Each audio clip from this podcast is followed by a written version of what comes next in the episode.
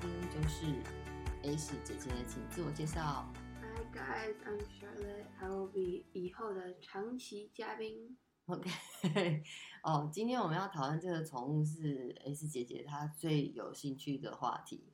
她超级想要养宠物，从她很小的时候。但是呢，杨桃妈认为的养宠物这是一个非常呃重大的决定跟艰难的任务。呃，如果是小朋友想要养宠物的话，我们其实就是要训练他的责任心。然后，宠物的部分它就是需要很多的关爱，它跟没有生命的东西是不一样的。那在我们的观念里面是领养呃取代购买。所以，请大家如果可以的话，我们就尽量用领养的方式。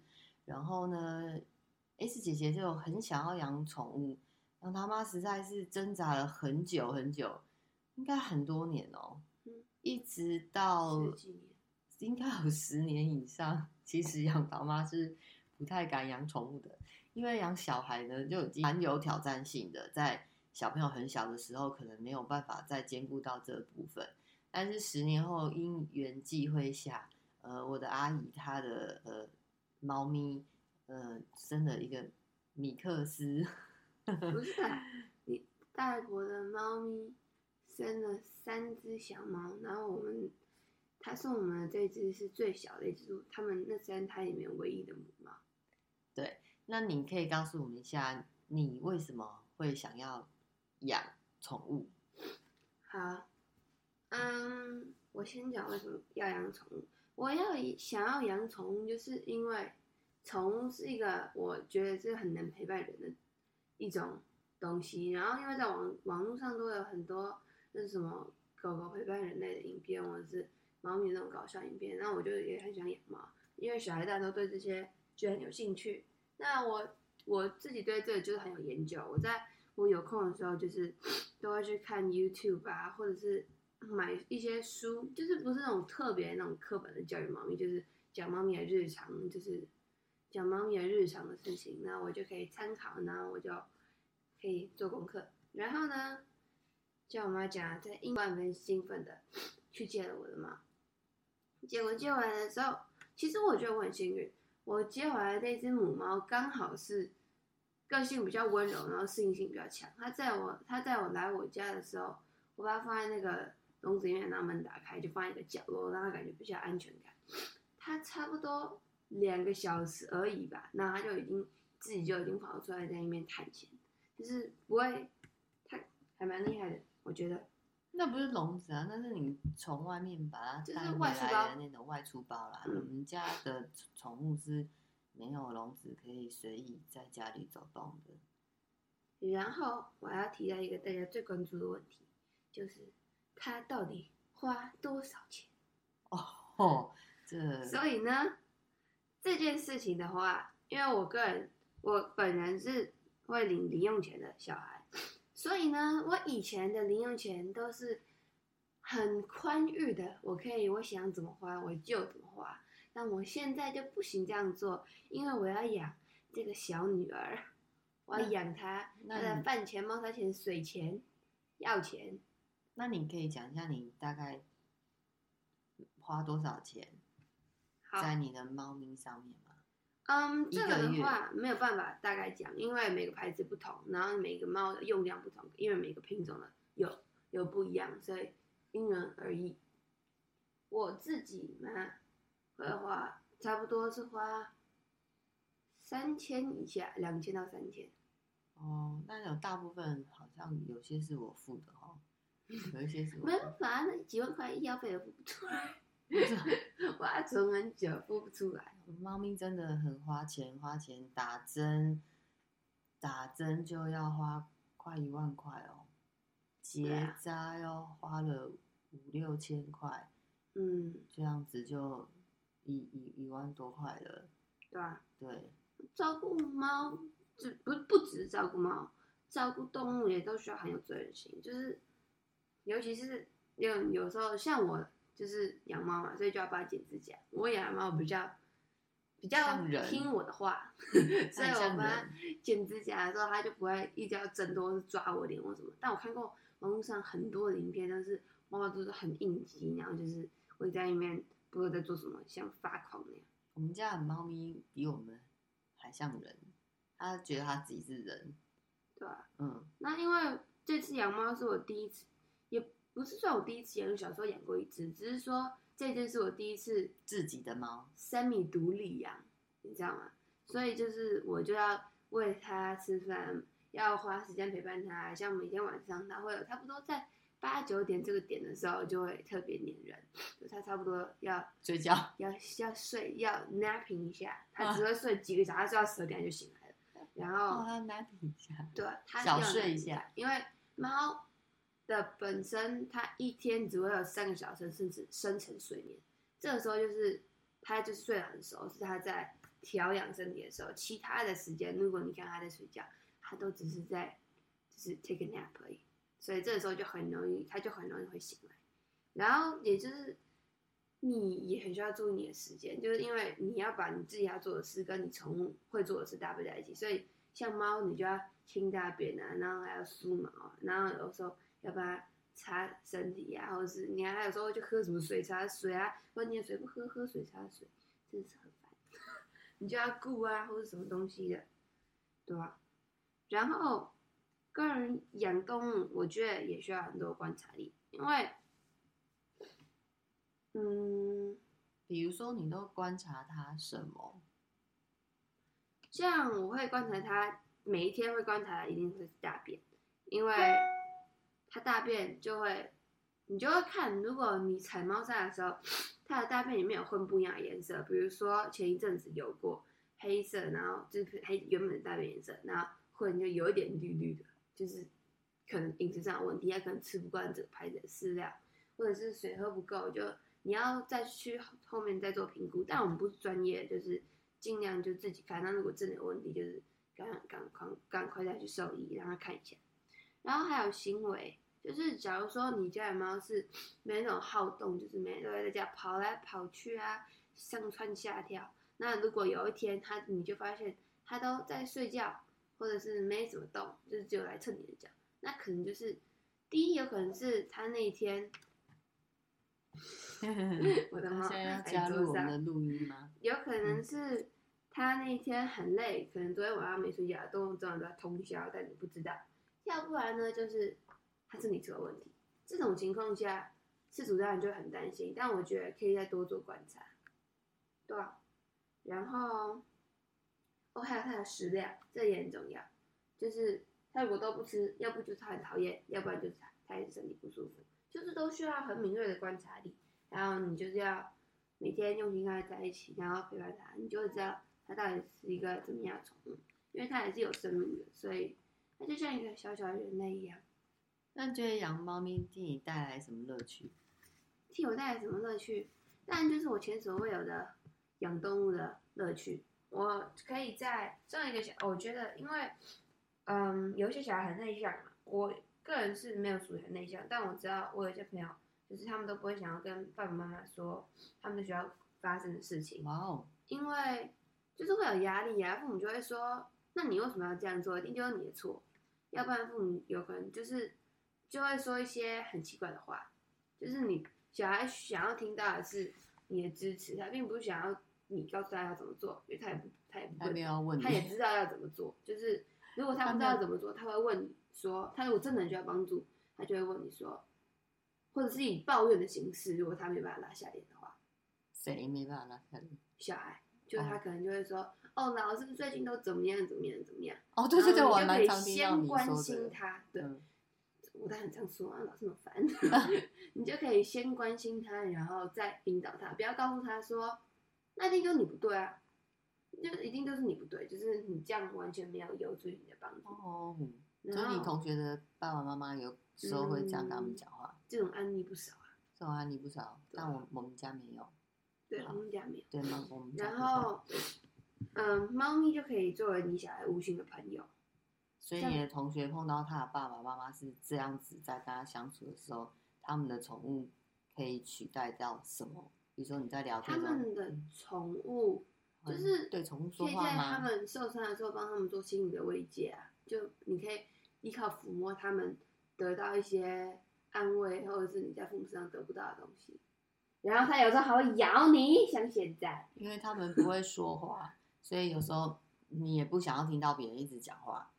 对啊，所以就摸摸它，你的心情就会比较平静。对啊，而且我后来有发，我后来有一天在随便看影片的时候，我还发现猫咪不是有呼噜声吗？猫咪的呼噜声在科学研究下已经被证实，其实是可以抚慰心灵的，因为它有一个要有一个波动，有一个 vibration，它是，对，它是滋滋滋滋滋滋滋滋，所以 vibration 是波的意思。对，就是对，像波的意思，然后它就可以。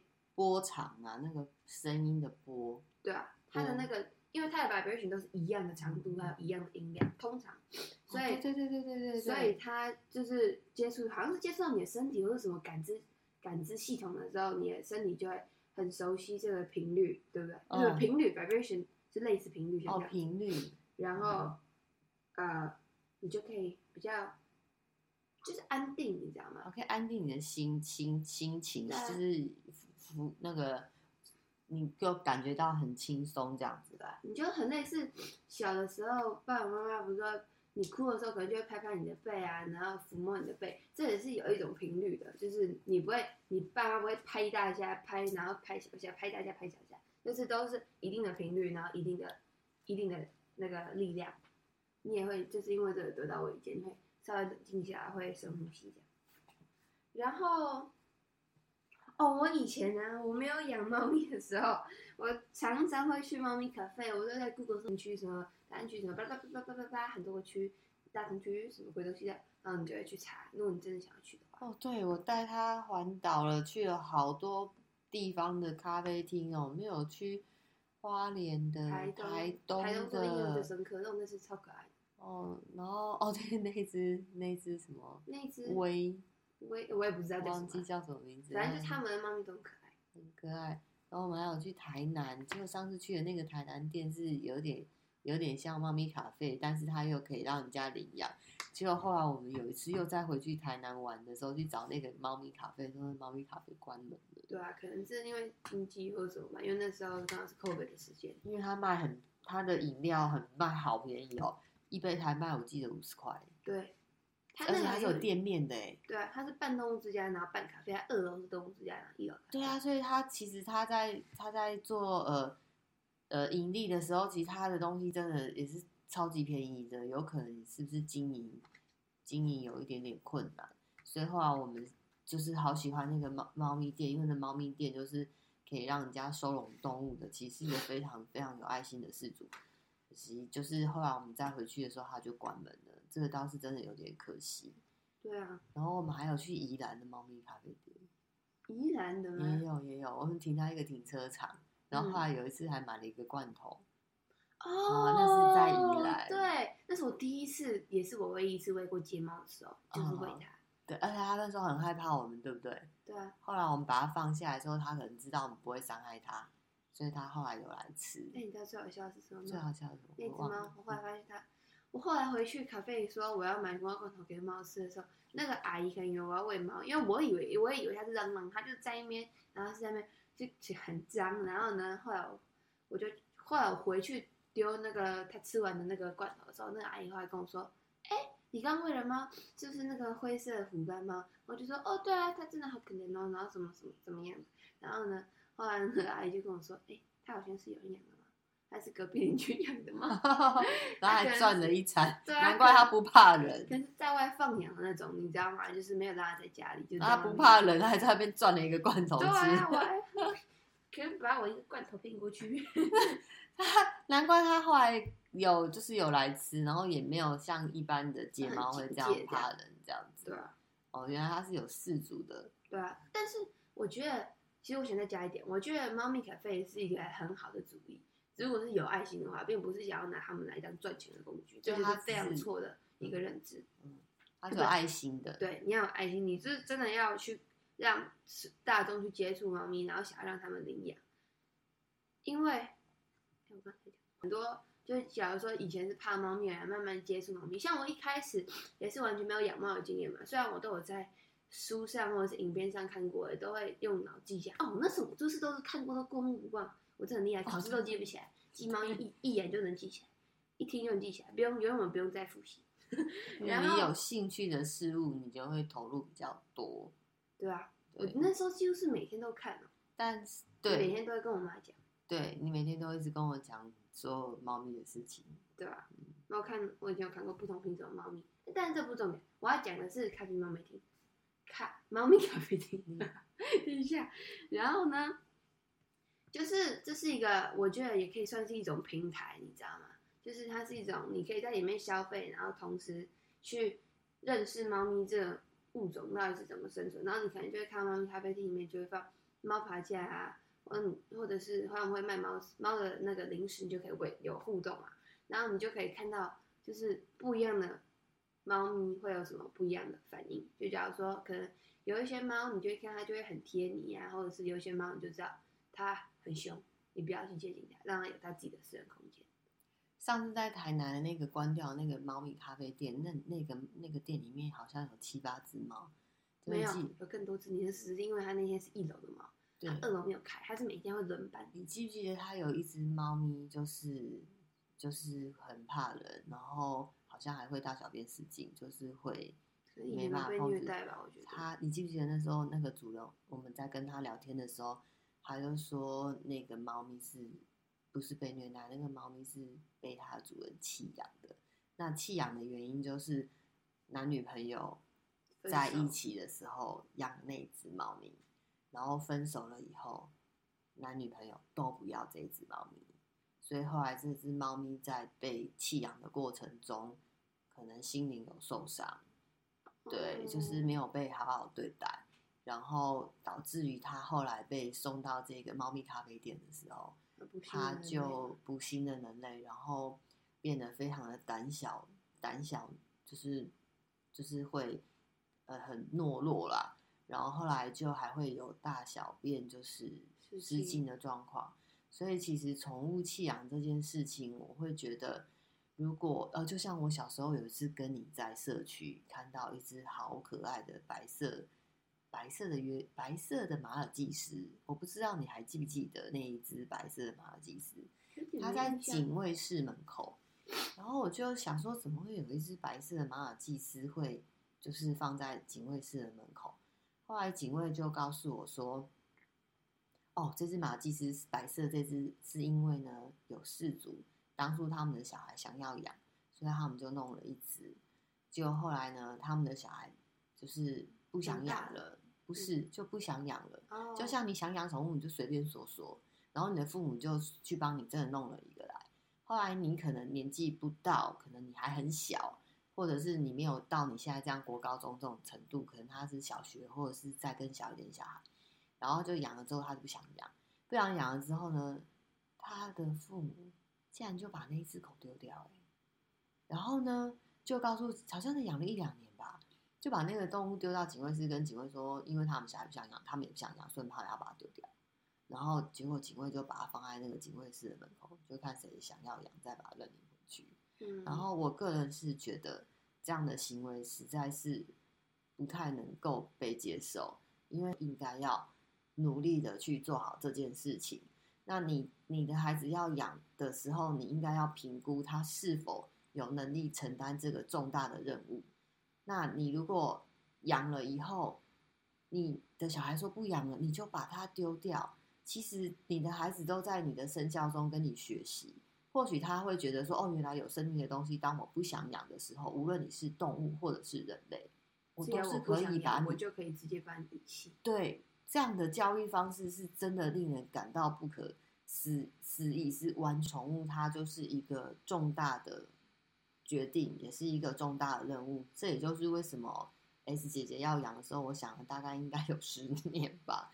那我会答应让它是第一个，这个猫咪是呃我阿姨家的猫咪生的，所以它可以呃，就是让我们就是带回家来养。然后这个猫咪它在生出来的时候是有喝妈咪的猫咪妈咪的奶奶的，对，因为这喝了两个月，对，这很重要。它通常领养机构的话，我不知道买卖，因为我从来不会没有买卖过，我也不会去他们的店。只是说听说呃不是听说，我知道领养的就是机构也都是要找到两个月，就是猫咪断奶的时期才可以领养。嗯，对，所以这个猫咪在生下来的时候呢，就喝了两个月的妈妈的奶奶，然后呢，就是长到了一定的程度之后，我们才把它带回家的。然后呢，它就是很像人类，它完全不会像就是一般我们看到比较外面的猫咪，就是会比较凶，它不会，它就跟人一样。它连伸爪子几乎都很少，它已经八个月了。我少见有耐心的猫，就是它可以好可爱哦，可以忍让我到就是很厉害。然后我朝它耳朵怎么吹气啊，还是那种 刚刚弄它，它是不会怎么样一开始，但是如果你吹 太多次，它就会把头转过去，然后用那种非常就是不理解那种，觉得我怎么会有那么蠢的主人？它到底是有没有脑的眼神看？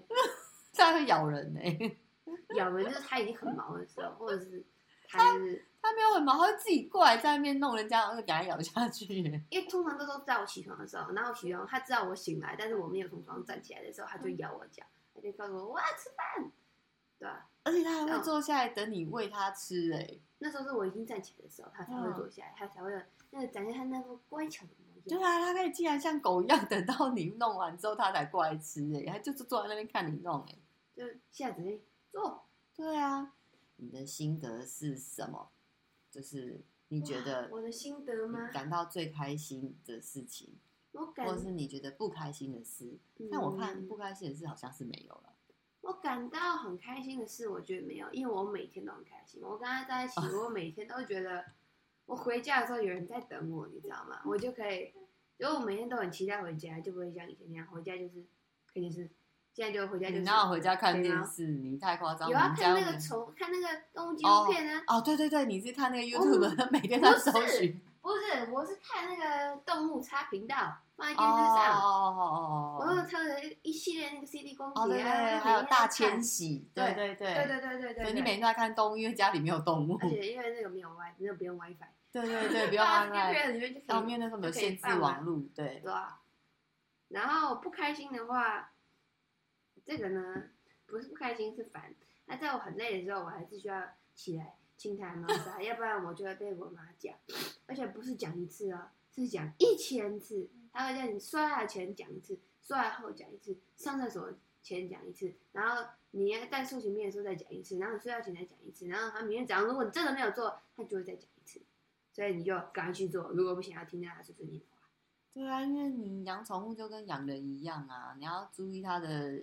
喜怒哀乐啊，然后你要摸它啊，你要你要给它吃东西啊，然后你要给它清大便啊，然后你要让它也是每天都要很开心啊，所以养宠物是很有灵性的一件事情。我也觉得我很有成就感，我把它养那么大，它都没生病，它就只有打它需要的疫苗而已。而且说实在，我才十五岁，我能把它养到从小都长到现在都不生病，我自己觉得我自己很厉害。所以我不知道是不是很厉害了，我觉得。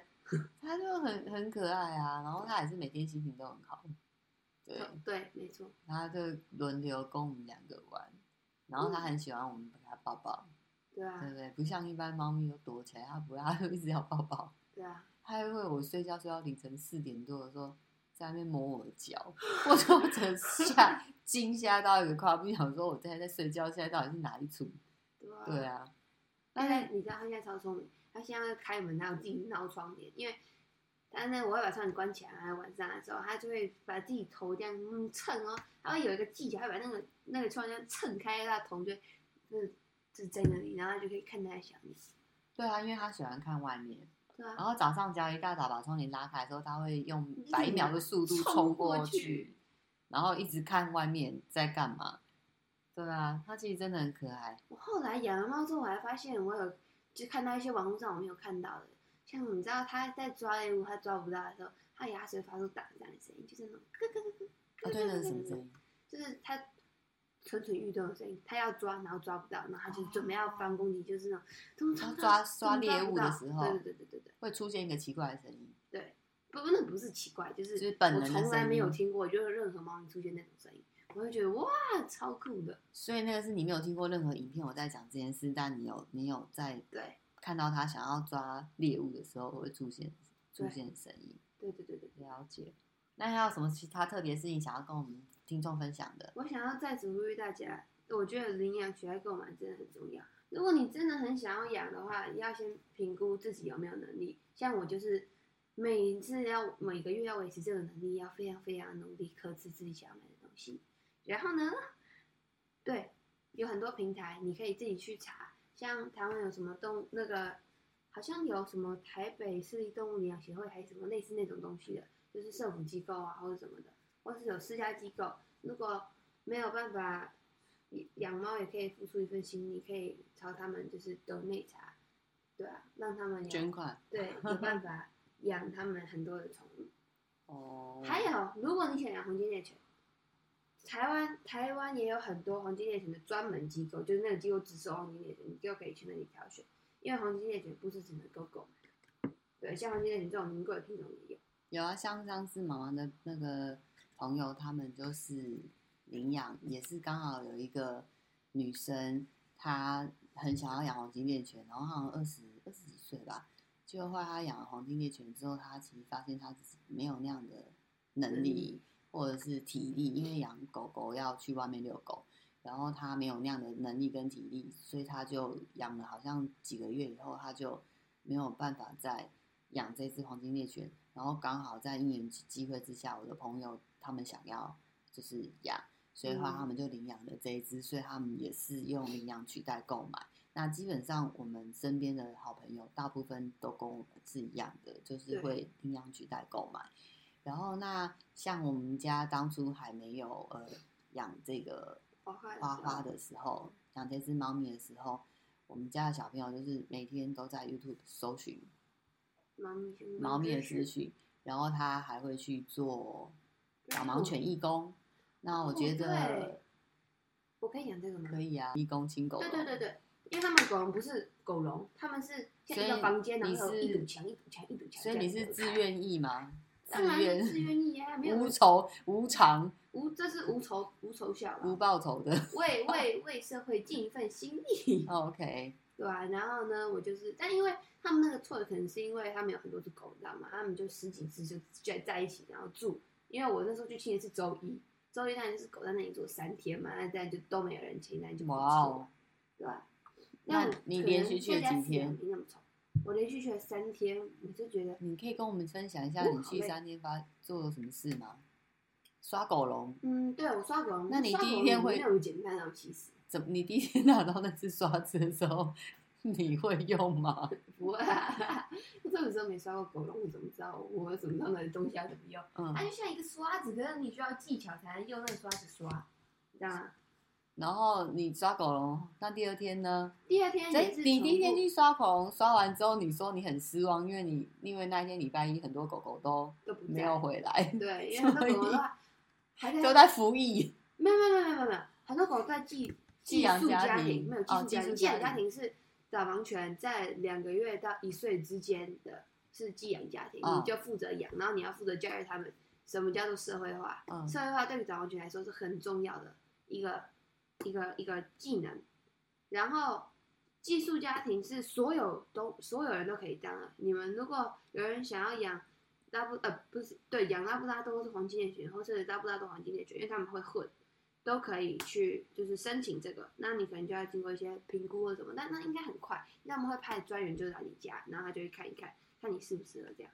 那寄养家庭就是你只有养周末，你就养周末，然后你每个礼拜，如果你每个礼拜都有想要养的话，你就会每个礼拜都换一只狗，你可能会有黑色拉布拉多啊，跟黄金猎犬啊，就是你就是负责，就是带他们出去散步，然后喂他们吃，喂他们喝，对啊，你就只要付出你的这份爱心就可以了。OK。所以你第二天就看到比较多狗狗。第二天对，然后我们会有帮他们擦澡啊，然后就是陪他们玩一下啊。那你第二天告诉我说，你那个用那个刷子刷狗笼，你已经驾轻就熟，很快就刷完。对啊，我后来发现一个技巧，先刷全部都刷，全部胶水全部擦干，不要胶水擦干，胶水清洗擦干，胶水清洗擦干，不要这样，这样太太太浪费时间了。而且我是你在用的时候，你就要一直站着嘛，然后就是要。对，有很多事情也是我，对吧？后来第三天呢？第三天，第三天哦，你知道吗？他们领回来一只十二岁的狗，就是它是导盲犬退役，但没有人要领养，因为它可能已经老了，老了大家就没有那么喜欢养。哦那只狗真的很老哎、欸，它就是行动已经迟缓了那样子。嗯，对啊。所以你对导盲犬义工这件自己自己去网络搜寻，自己你自己去去预约，然后你自己实际去导盲犬做义工，你有什么样的心得感想吗？嗯，我现在感觉就是我不是一个适合养狗的人，我没有办法付出那么多的精力。但是你养猫咪，养猫咪可以，所以你就做你可以做的事情。对，OK，好哦。那我们就是还是呼吁大家，就是呃领养取代购买。那养宠物这件事情，它是一个兼这个需要负很大的责任，负负很大的责任，然后它是一个非常长期的任务。那养宠物不但是要给予它吃喝睡，还要给予它足够的关爱，足够的关爱。那这样子的话呢，其实它也可以陪伴你的小孩，甚至陪伴你自己。然后也可以，也可以，就是呃，透过养宠物这件事情，同时我们刚刚讲到的，可以训练孩子的责任感，因为他必须要早上起来，啊、或者是晚上放学回来以后，他必须要花时间去照顾这个宠物的吃喝拉撒睡，吃喝拉撒全部都要顾，吃喝拉撒睡全部都要顾。所以这个是训练。那你觉得你有因为因为花花让你有责任比较有责任感吗？因为花花让我生活比较规律一点，比较规律一点，所以他就会。当然，我觉得孩子他还是没有办法像真的呃父母一样做到这么极致，但是他们会尽可能的去就是照顾这只动物。所以我觉得训练责任感这件事情。是，就是替过替呃，透过养宠物的话，其实是非常好的帮助。所以像现在他就很规律，喂喂吃的啊，然后清大便，他还会叫我不要清大便，我觉得还蛮轻松的。因为我要观察他大便，我大便是宠物就是健康很重要的一个方式。所以他告诉我叫我不要帮他猫咪清，因为有时候他跟同学约行程比较多一点，那个大便它清的速度会有点慢，然后呢，会有点味道，但是呢，现在我们换了一个很好很好的饲料，所以我们家猫咪现在的大便也比较不会有味道。